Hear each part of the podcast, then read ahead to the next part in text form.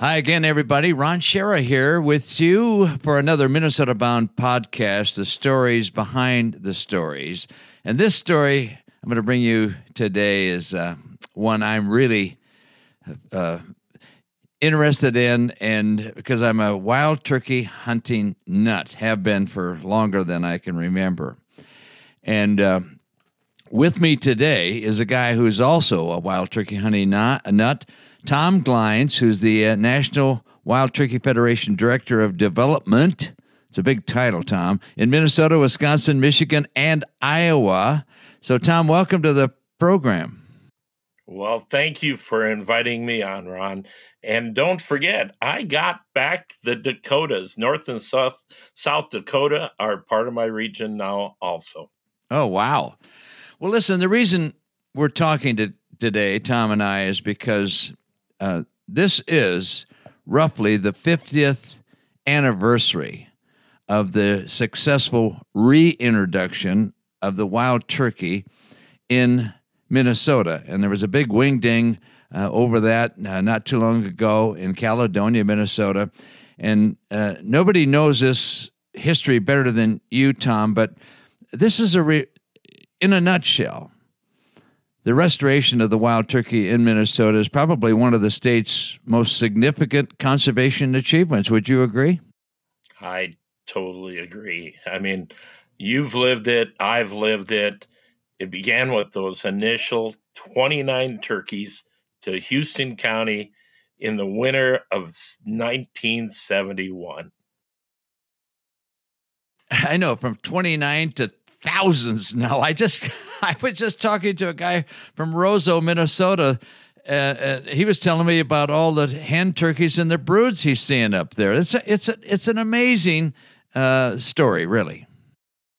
Well, those 29 turkeys, uh, they multiplied in Houston County. And I, I asked Gary Nelson, who is the, one of the lead turkey trappers, I said, Gary, how long did it take from 1971, when did you start capturing those bird and exporting them to other parts of the state? And he said 1976 or 1977, we started the trap and transplant program and we started sending those turkeys out of Houston County to over 200 locations. We translocated over 5,200 turkeys, and some of them went to Roseau. yeah. Well, just for folks that don't understand what trap and transplant is, um, those 29 turkeys started reproducing. And as they did, uh, uh, DNR and help and money from the National Wild Turkey Federation chapter in Minnesota um, uh, started trapping some of these and and uh, moving them around to other suitable habitat. And so that went on for, for years. And that's why turkeys are maybe not everywhere, but almost everywhere in Minnesota. And Tom, uh, I mentioned the National Wild Turkey Federation. Uh, uh that's basically like a Ducks Unlimited chapters only for turkeys. I- explain what the NWTF is in Minnesota. Well, as you alluded to, the main focus of the NWTF is the wild turkey. Our mission statement says the conservation of the wild turkey and the preservation of our hunting heritage. So we have a twofold mission, but we have chapters throughout the state that raise important critical funds for habitat work, habitat restoration, but we also have a very robust outreach program for women, wheeling, and kids. So wheeling, I mean uh, handicapped people, and uh, we we have a lot going on in the state. Um, well, indeed. And how many chapters and members are there in Minnesota?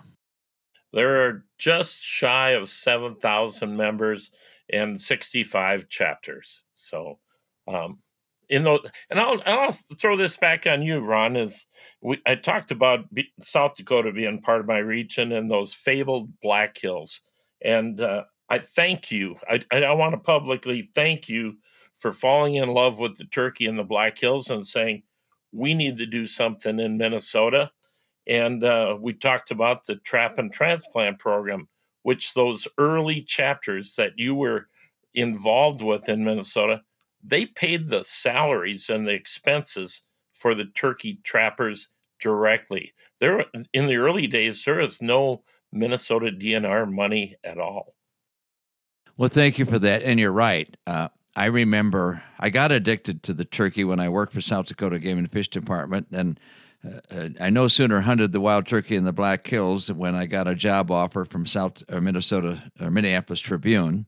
Left South Dakota, but never forgot my me- meeting with wild turkey. Kept going back every spring, and uh, then a few Minnesota friends came and they got addicted to the bird in the Black Hills. And we all came back to Minnesota and said, We need more birds in Minnesota, which we had very few of.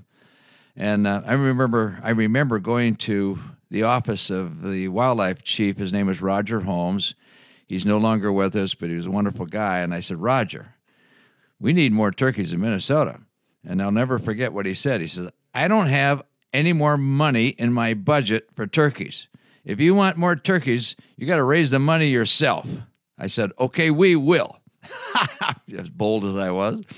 And we formed uh, the first chapter of the National Wild Turkey Federation one evening in uh, Bob Nybo's Cafe in Red Wing. There were a bunch of folks there, uh, almost all of them who had shared the experience of turkeys with me in the Black Hills, and we became the basis of the first chapter and started raising the money. And then um, you and others came along and added more chapters, more chapters, more members, more members, and and uh, the Turkey Federation became a big force uh, in Minnesota.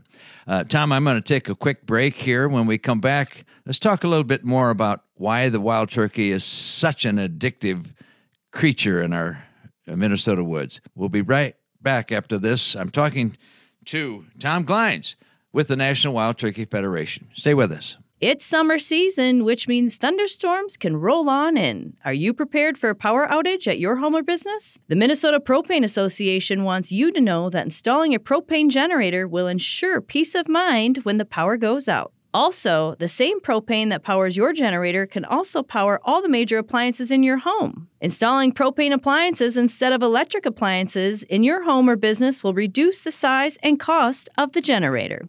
Imagine running all your gas appliances at one time versus picking and choosing which electric ones to run during a power outage. Reliable, affordable, safe. Propane, the energy for everyone. To find out more about generators and propane appliances, go to propane.com.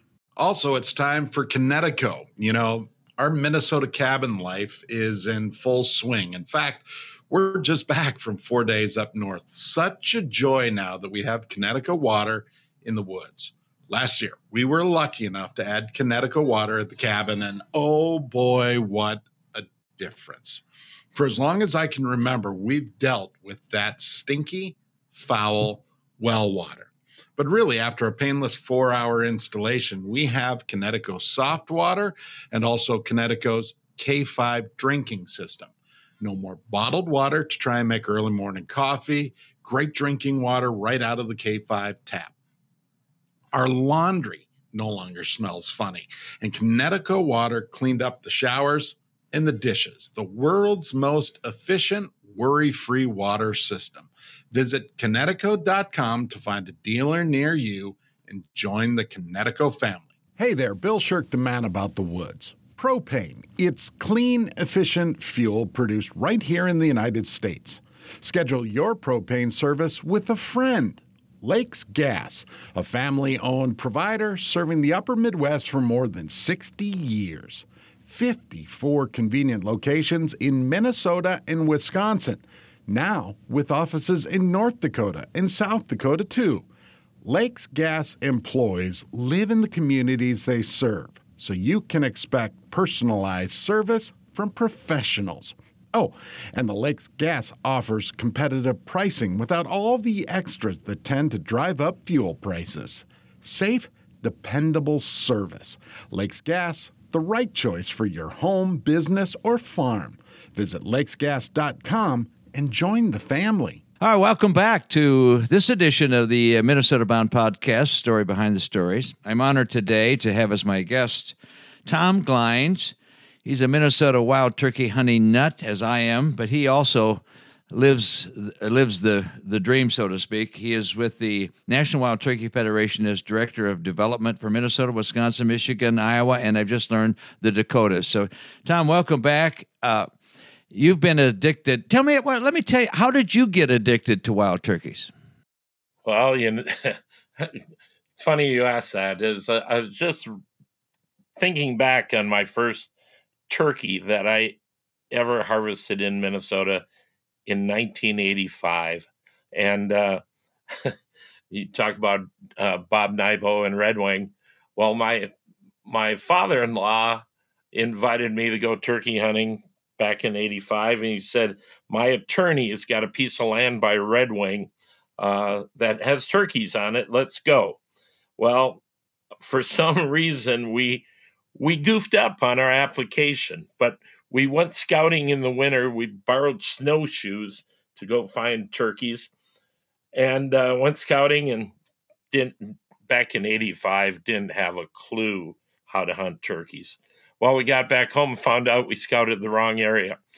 so our our permits were actually for south of Rochester, and so so you I were a long go, ways off.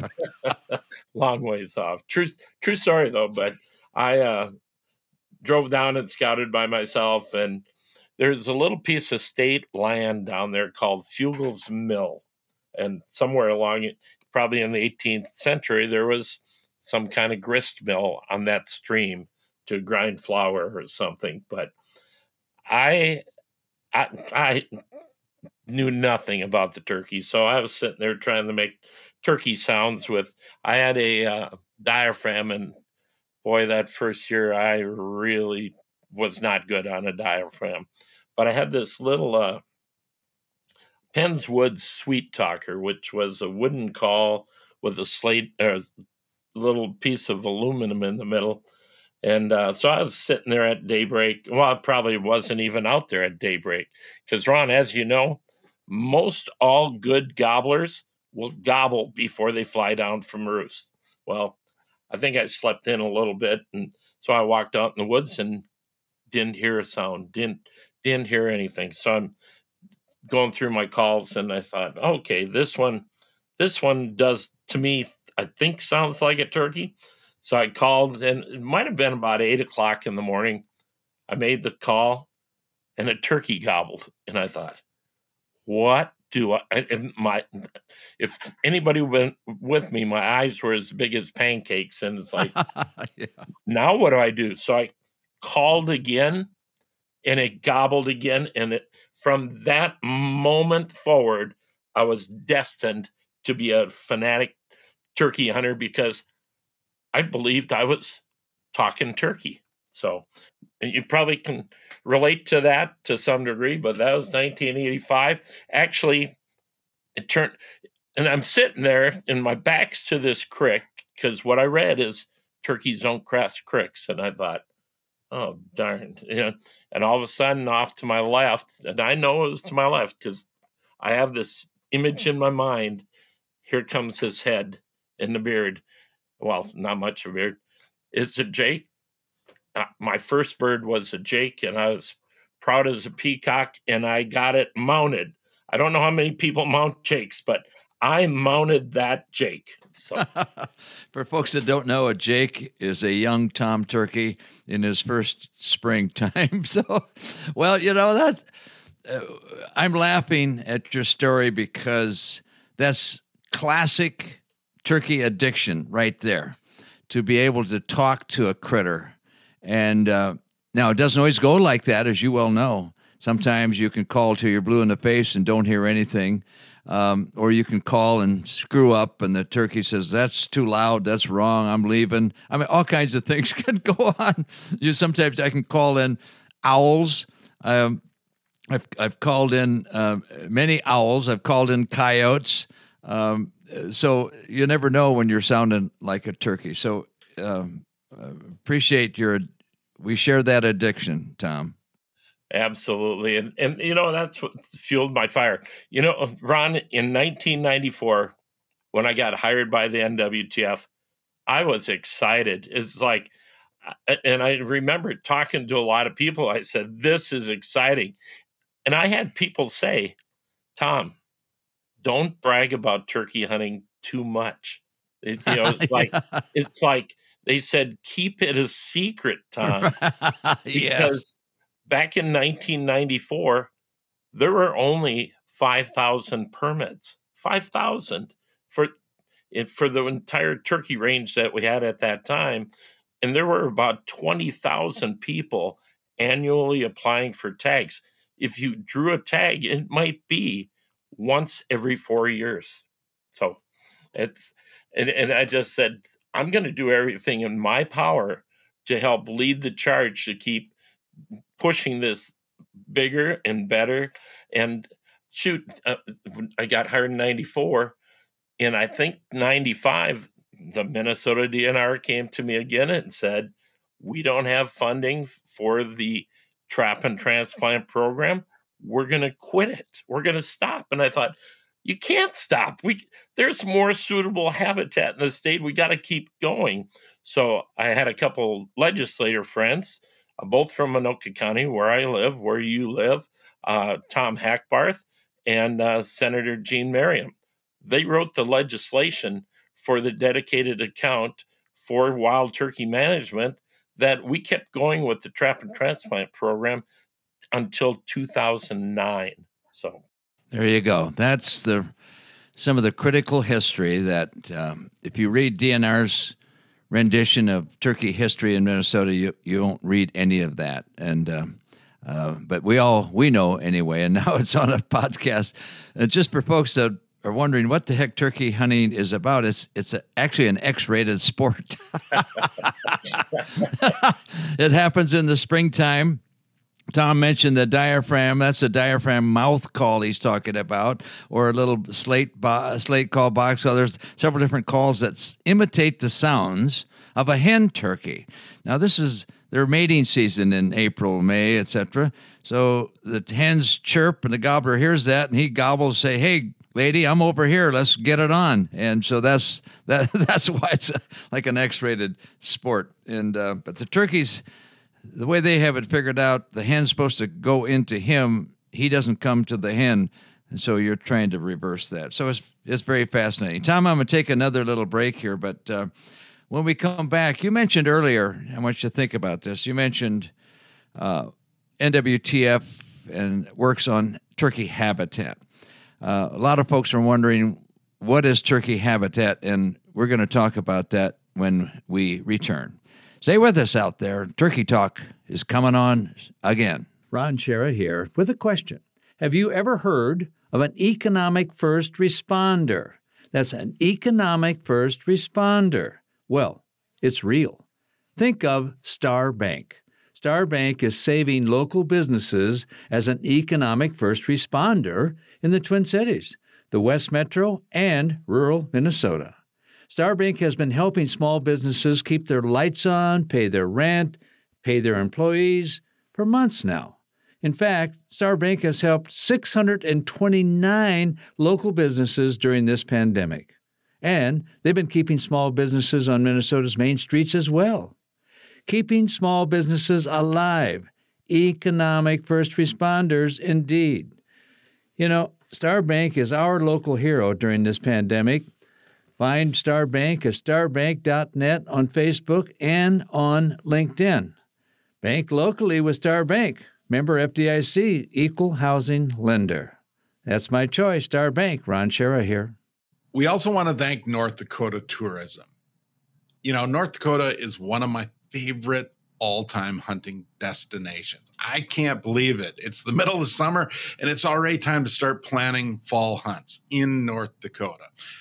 I have a few facts for you on the state's current hunting conditions. Get this 2023 is one of the wettest springs on record, which means an estimated 3.4 million breeding ducks. That number is up from last year. Also, the 2023 spring pheasant crowing count survey is up 30% from last year. You add to that North Dakota's plots program, you know, 800,000 acres of private land that is open to public walk in hunting, and you have the perfect spot just waiting for your perfect fall hunt. Make memories and hunt North Dakota. Plan your adventure just like I do at HelloND.com. Ready for a women forward car dealership?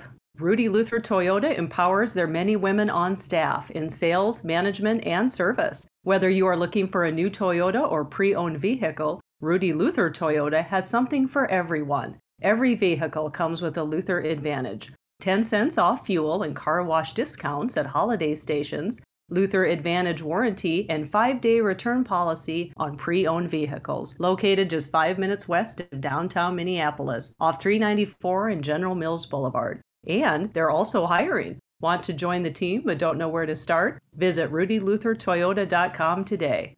Welcome back to the final edition here of uh, Minnesota Bound Podcast, the story behind the stories. My special guest today, uh, Tom Glines, who is the uh, Director of Development for Minnesota, Wisconsin, Michigan, Iowa, and the Dakotas for the National Wild Turkey Federation.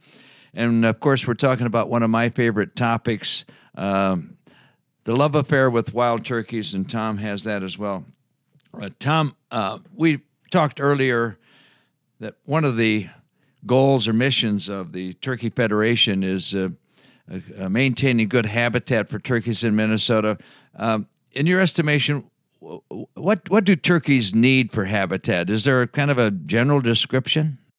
Well, basically, turkeys need a roost tree. Uh, can be white pine for wintertime roosting because they found out there's some uh, energy conservation in those in those white pines. But turkeys a lot of times roost in mature oak trees. Um, they need a mixture of brood rearing habitat, which is grasslands, uh, and wild turkeys use alfalfa a lot too. So um, I tell you what, we're going to have, we're probably going to have a very good spring hatch this year with the fact that it was warm and dry. Those poults in the spring, when they're freshly hatched, uh, they don't have a lot of protection from cold rain and they get hypothermia and they pass away. But uh, when it's warm and dry, one of the things we have is insects. So they need fields where they can get out there and bug and uh, be a little bit protected from avian predators. Uh, avian predators love little wild turkey poults if they see them running around bugging.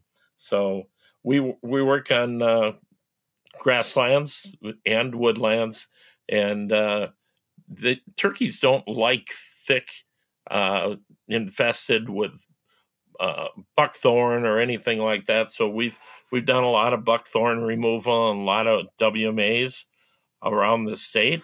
So well, very good.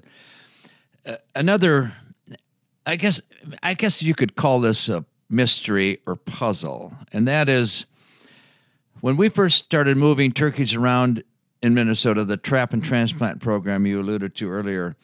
Uh, the Department of Natural Resources said, well, there might be uh, turkeys might expand a little bit north of the Twin Cities and the St. Croix River Valley, maybe a little bit north in the Mississippi River Valley, maybe a little bit north in the Minnesota River Valley, but that's about it.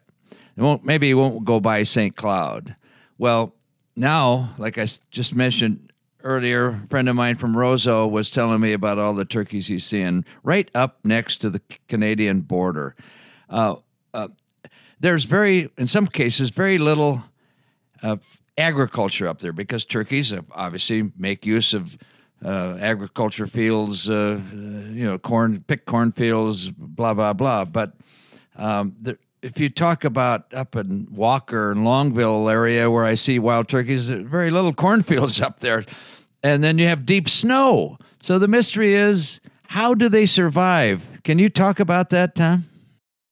Well, I, I can tell you one thing about survival. Um, back in the heyday, I worked very closely with a uh, Minnesota DNR biologist called Richard or Dr. Richard Kimmel, and uh, he worked out of the Madelia office. And they did research, and they found turkeys can survive 40 below zero. That's not wind chill. That's actual temperature. I think they might have put them in, in deep freezes in Madelia, but uh, I don't think that's necessarily cruelty to animals. But they found that the turkeys grow an extra layer of feathers that the southern uh, cousins don't. Uh, they also found turkeys to to survive those deeper snow and those longer. They can stay on roost up to two weeks before flying down to save to save energy.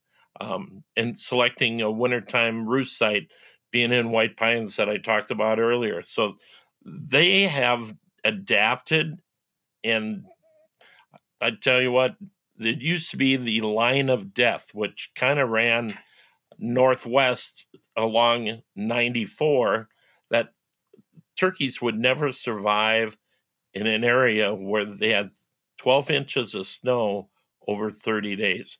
Well, the wild turkey has shown us that they can handle Minnesota winners. And uh, yeah, maybe some of the winners get a little bad in certain areas, but uh, they're, they're survivors. Yeah, there might be some winter mortality, but not enough to wipe them out, I guess. And that's more good news about the wild turkey. A couple of other things. Uh, the other day, I was talking to an audience up in uh, near Walker, Minnesota, and of course, when I do, I talk about my turkey addiction. I usually do a little turkey calling on a slate, and I take them through a morning of turkey uh, hunting, uh, about their imagination, etc. And afterwards, this guy came up to me and he says, "Well, turkeys are an invasive species." I go, "Well, not really. I think they're they're native to Minnesota." He said, "Well, they're not native up here, and they've been killing our ruffed grouse." I have been hearing that story forever about uh, killing ruffed grouse, um, and I asked your uh, your CEO last week about that, and he he doesn't think there's any research that supports that. Have you heard anything? Well, I do know that uh, some biologists will say possibly, but it, it, it, tends to have more to do with changing habitat. Um, and you know, you can look at the West where they don't have uh, fire to control the fuel load on the bottom of the forest. Well, similar in Minnesota, a lot of people with their cabins all over, cabins and property all over the Northland um, they don't do active forest management. And I know that ruffed grouse require the new buds and new the new aspen growth and stuff like that. And as the forests have transitioned, uh, the forests have changed and it has become less grouse habitat than it was. And it's matured where the forest actually benefits the wild turkey now. Well, that's probably why they think the wild turkey has decimated the ruffed grouse. But I'll, I'll say this: you know, I think turkeys have a huge, wide uh, appetite and a menu, and I think if they saw a frog hopping along, they'd probably try to grab it. Um, and if they saw a little baby uh, ruffed grouse, I'm guessing they might tr- go after it. But that is so minimal in the whole scheme of things um, and as you just mentioned, the ruffed grouse probably has bigger issues than if a wild turkey uh, is uh, being the extensive predator, which I, I, don't. I mean, eagle, uh, turkeys have predators too, so they all get along pretty good. I'd say, wouldn't you? Yes, and there's a lot of talk nowadays about nest raiders. Um, you know, you look at all the birds that nest on the ground. You got you got ducks, but but they're a little bit more in the cattail sloughs and stuff, and maybe I don't know, maybe the pheasants too nest out there too. But uh, ground nesting birds have so many predators. And, and Ron, I don't know if you've noticed when I was growing up in Anoka County, I never saw an opossum. We got opossums now, so opossums and raccoons are they can wipe out 18 turkey poults in one if they go in and raid a nest that's that's 18 turkey poults gone. Yeah that's true. Fortunately hen turkeys are pretty successful at hiding themselves so and i always tell people you know the turkeys and raccoons have lived together for dozens and dozens and dozens of years, and uh, without uh, they both can uh, kind of make it. Tom, before I say goodbye to you, um, if folks are interested in wild turkey, if they're interested in joining the NWTF, uh, maybe uh, donating their time or their money, h- how do they do that? Well, certainly they can go to our our webpage www.nwtf.org. Uh, they can also follow us on Facebook at uh, NWTF Minnesota. And uh, there's a lot of different links. And if you get a flyer for an upcoming banquet or hear about it in your community, please stop by and join us. Um, everybody is welcome to be a member of the NWTF, and we have a variety of ways. Or I'll even throw out my email address, tglines at nwtf.net. Shoot me an email, I'll get you connected. Well, thank you, Tom. And I think you guys are going to be at Game Fair coming up in August, aren't you? Yes, we are. Awesome. Probably I- over over 20, 20, 25 years. Yes. Well, I think that's about as much turkey talk as we can do this morning. And uh, uh, Tom Glines, I want to thank you for being my guest. And I also want to especially thank our sponsors, uh, Kinetico, uh, the, my favorite water, Minnesota Propane, Star Bank, my favorite bank, the Minnesota Historical Society, Aquaside, Rudy Luther, Lakes Gas, and North Dakota Tourism. So until next week, Ron Schara here. Don't forget to introduce a kid to the great outdoors.